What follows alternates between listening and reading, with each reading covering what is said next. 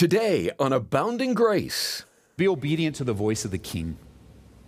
That he has a direction for your life, that he has a word for you in your current situation, that, that he has a direction for you, that he has a command for you, that he has a request for you, that he has something to tell you. And I'm reminded, you can jot it down in John 14. Jesus said, If you love me, you'll what? Keep my commandments. It's a sign of love for us to obey our king. It's a sign of love for us to do what he requests and what he requires and what he commands.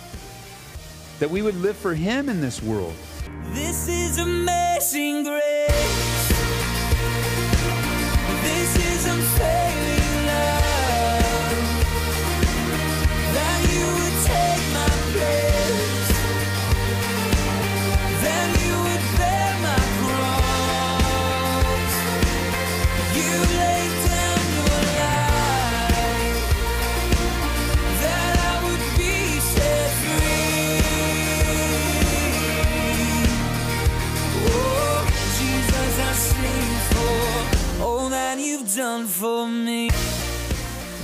Grateful for this time together with you.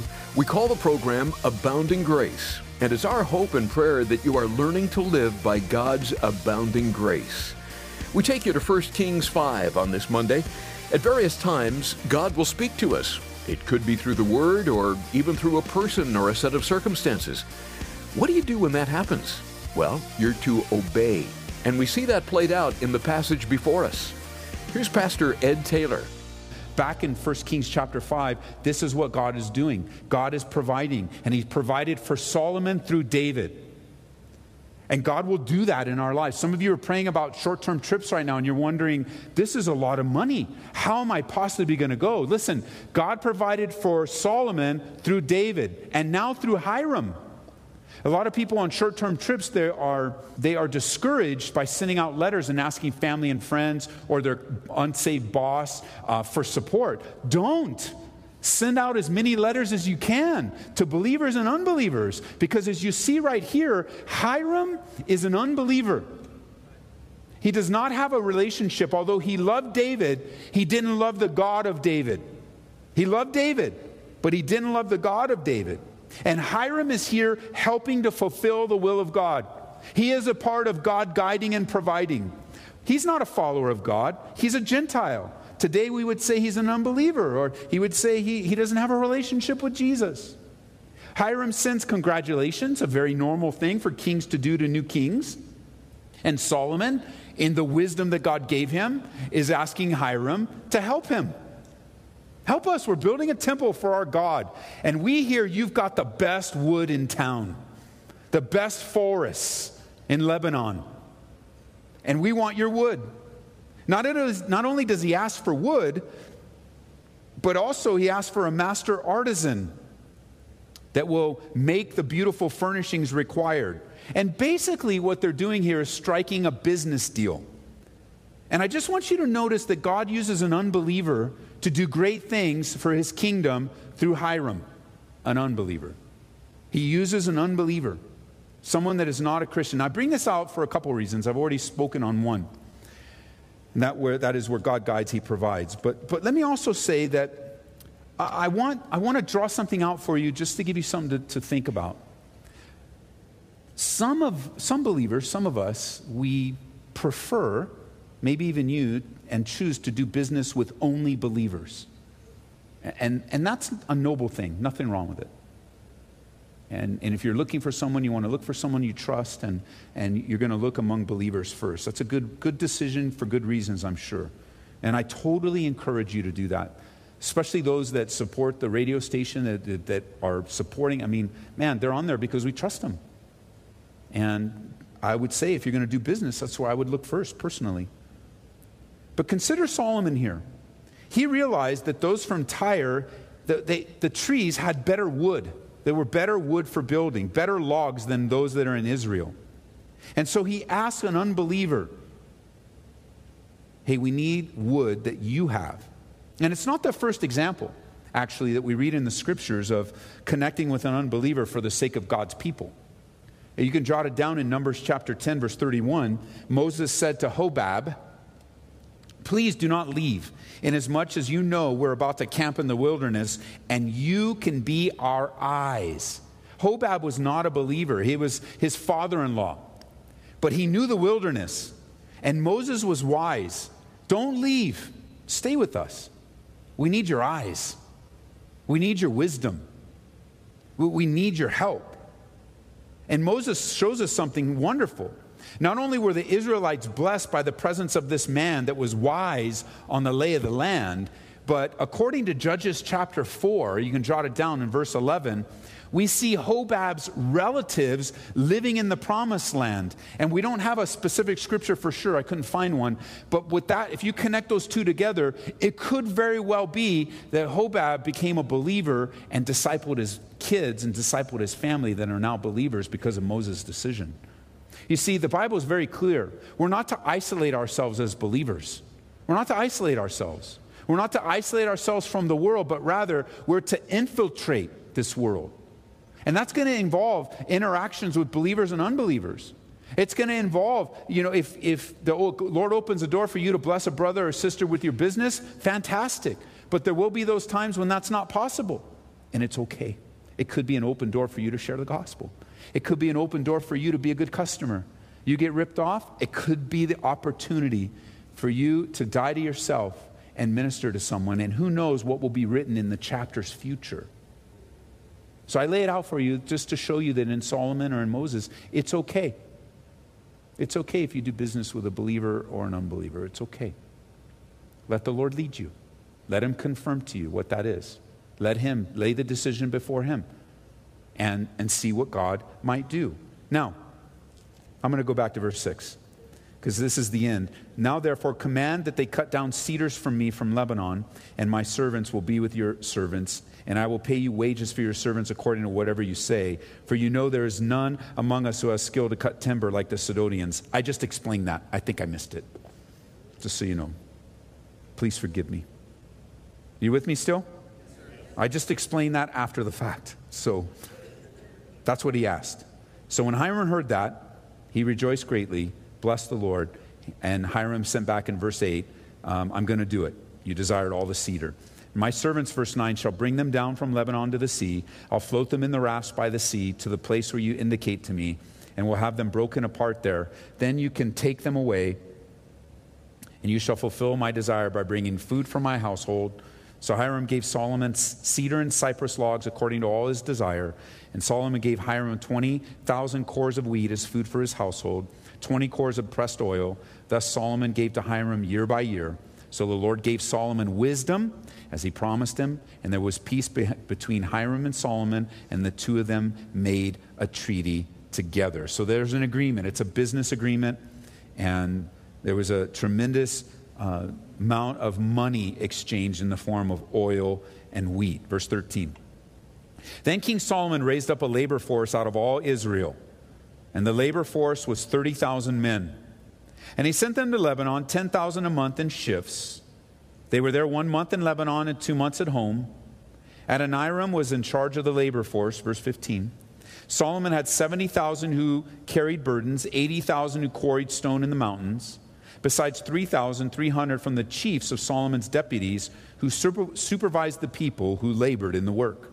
And the king commanded them to quarry large stones, costly stones, hewn stones, to lay the foundation of the temple. So Solomon's builders, Hiram's builders, and the Gebalites quarried them, and they prepared timber and stones to build the temple. Thousands of people are working on this project. It is a huge building project.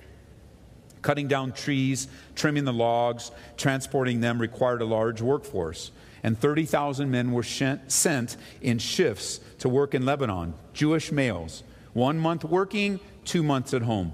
And it was hard, backbreaking work, and the rest for them was good. 70,000, it says, verse 15, were carrying burdens, and another 80,000 quarrying stones. And these were non Israelites, besides the 3,300 who supervised them.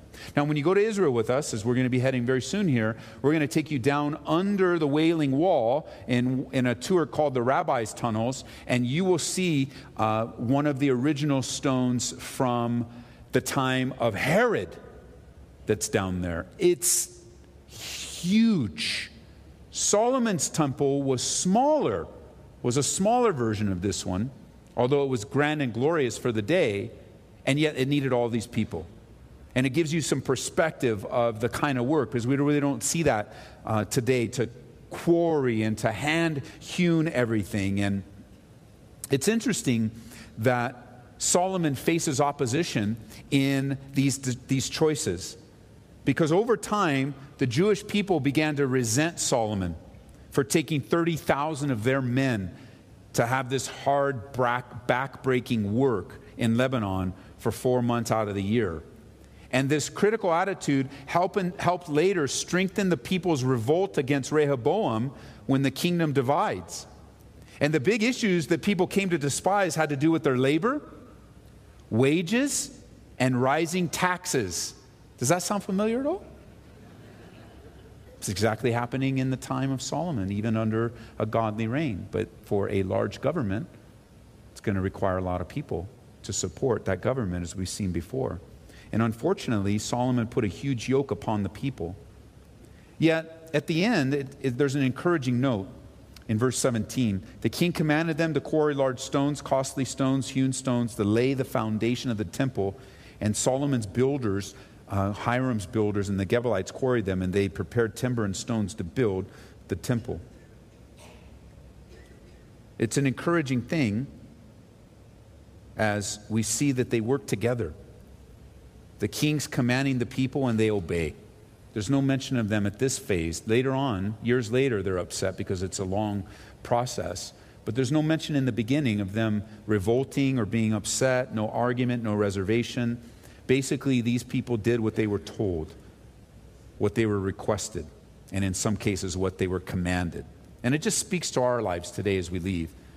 To be obedient to the voice of the King, that He has a direction for your life, that He has a word for you in your current situation, that, that He has a direction for you, that He has a command for you, that He has a request for you that he has something to tell you. And I'm reminded, you can jot it down in John 14. Jesus said, If you love me, you'll what? Keep my commandments.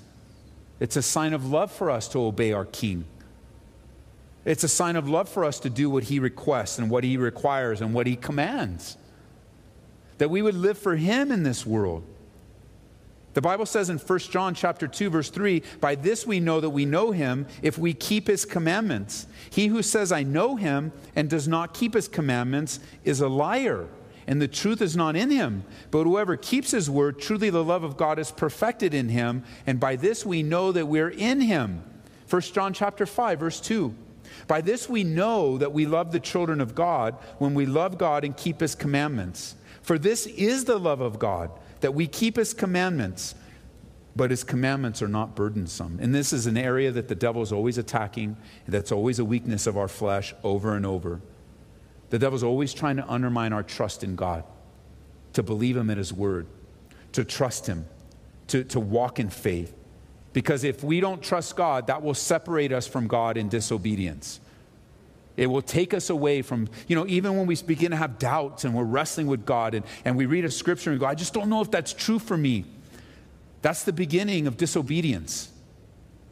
If not submitted to the Lord, you know, God is not opposed to us wrestling and not, not opposed to us wrestling with the text, coming to Him and reason. As a matter of fact, in Isaiah chapter 1, it's God invites us to come. He says, Let us reason together.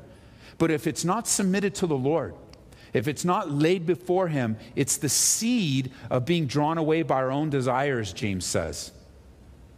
And, and then when we're drawn away, that, that desire gives birth to sin. And devil's always trying, our flesh is always trying to undermine our faith in the Lord. It happens often at the tail end of a disappointment, things don't go our way, or on the heels of a painful experience or the memory of a painful experience or at the crossroads of a difficult decision. I mean, these things so affect your life and so affect my life that even among the Christian world, there's books like this, but even unbelievers, people don't have a relationship with Jesus, will write books entitled When Bad Things Happen to Good People, because everyone's trying to figure this out. Trying to figure out what do I do when, when, I, when my, my trust and faith is undermined. Or, you know, for an unbeliever, you know, they're just trying to put meaning to life. But for the believer, you're trying to put meaning to faith, to your life of faith. What are we supposed to do when things happen to us that we don't understand, that we can't comprehend, that cause us to doubt?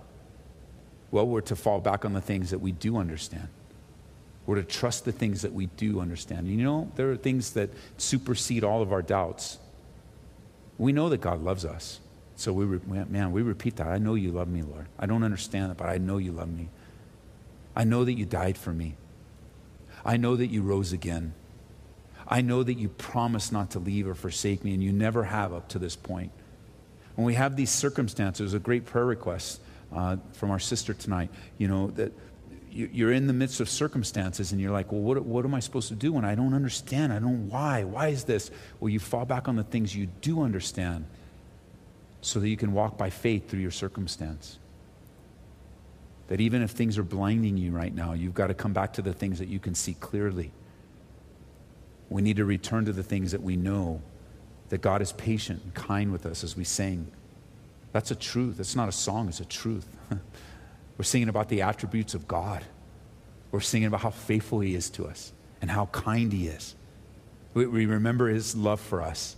We remember His goodness. We remember His patience. Remember how He's cared for our souls up to this point.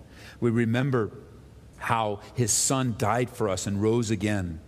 Loving God always comes first, and then obedience follows. But you know, there, there are those times, church. Listen, there are those times when obedience comes first. Where maybe you don't have the feeling right now, and maybe you don't have the desire, and you default to just doing what you know needs to be done. In a very small way, it's not a real good comparison, but it's the best that I can come up with. It's what you do pretty much every Monday morning. You don't want to go to work. Who wants to go to work? Today we took our Christmas picture. You know what that meant? You know what that really means? You really want to know what that means for me? It means 5:30 in the morning.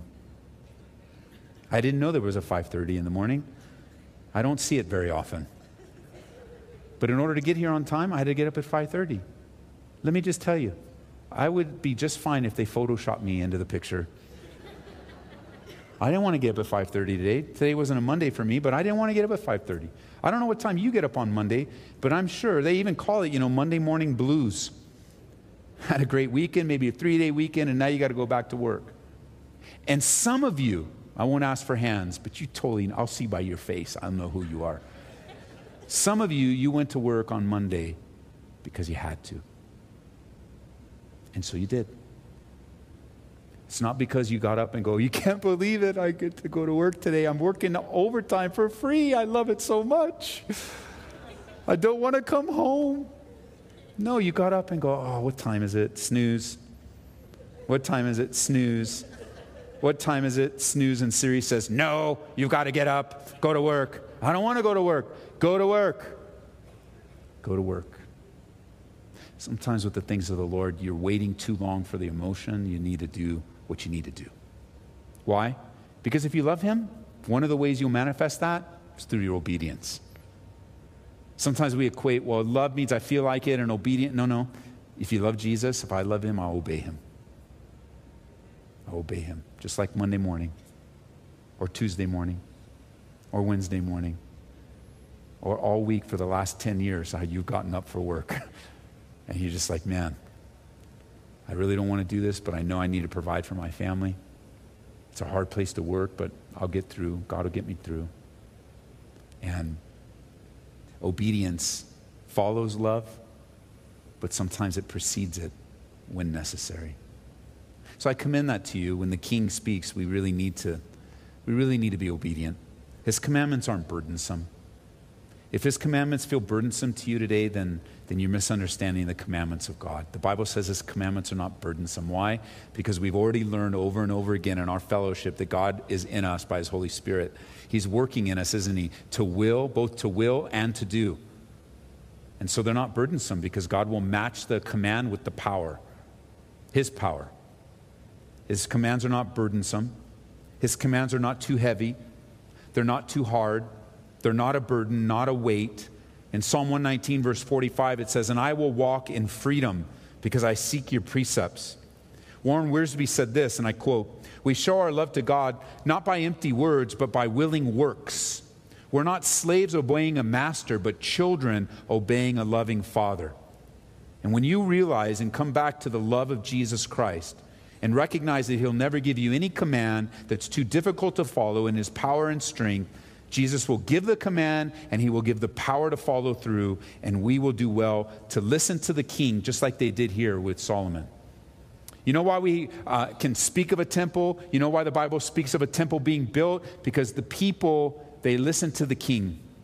Now, it got to them later, and may the Lord just protect us from things getting to us later. You know, we start out well and then we finish poorly. We don't want that. We don't want to begin in the spirit and try to perfect things in our flesh. We don't want that.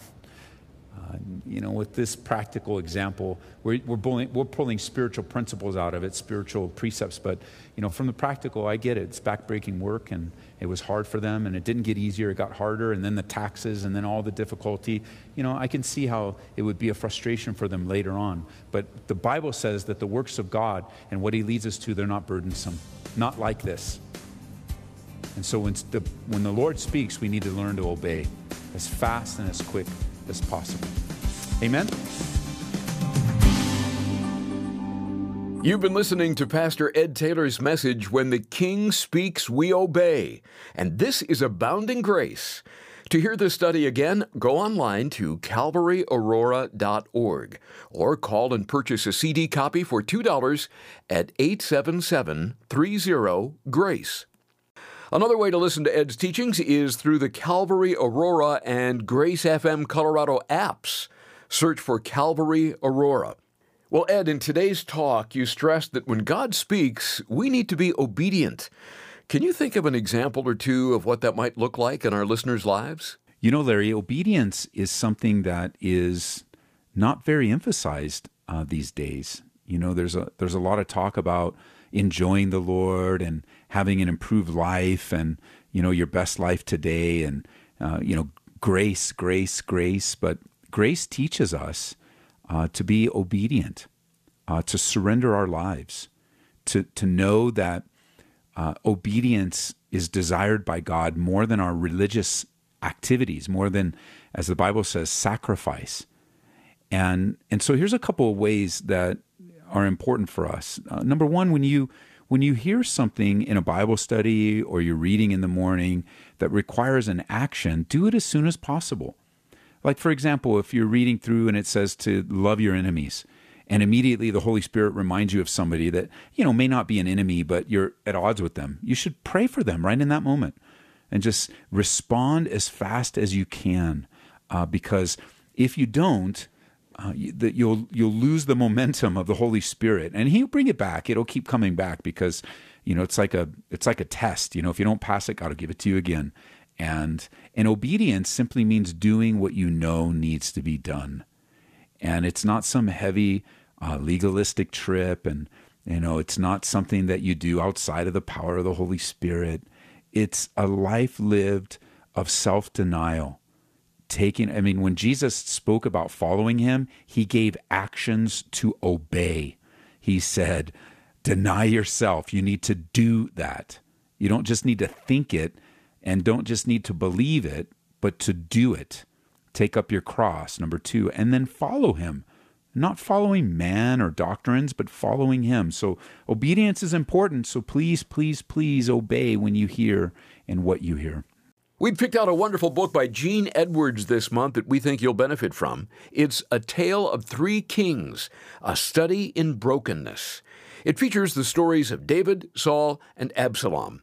If you've ever experienced pain, loss, or heartache at the hands of others, this is a must read. The Lord can certainly use it to bring comfort and healing into your life, too. When you give a donation of $25 or more to Abounding Grace, ask for a copy of A Tale of Three Kings. Give us a call at 877 30 Grace or make a secure donation online at calvaryaurora.org. Those that prefer to write, here's our mailing address Abounding Grace, 18900 East Hampden Avenue, Aurora, Colorado 80013. Glad you've taken time out to study the Word with us. And be sure to join Pastor Ed Taylor tomorrow for Abounding Grace. This is amazing grace.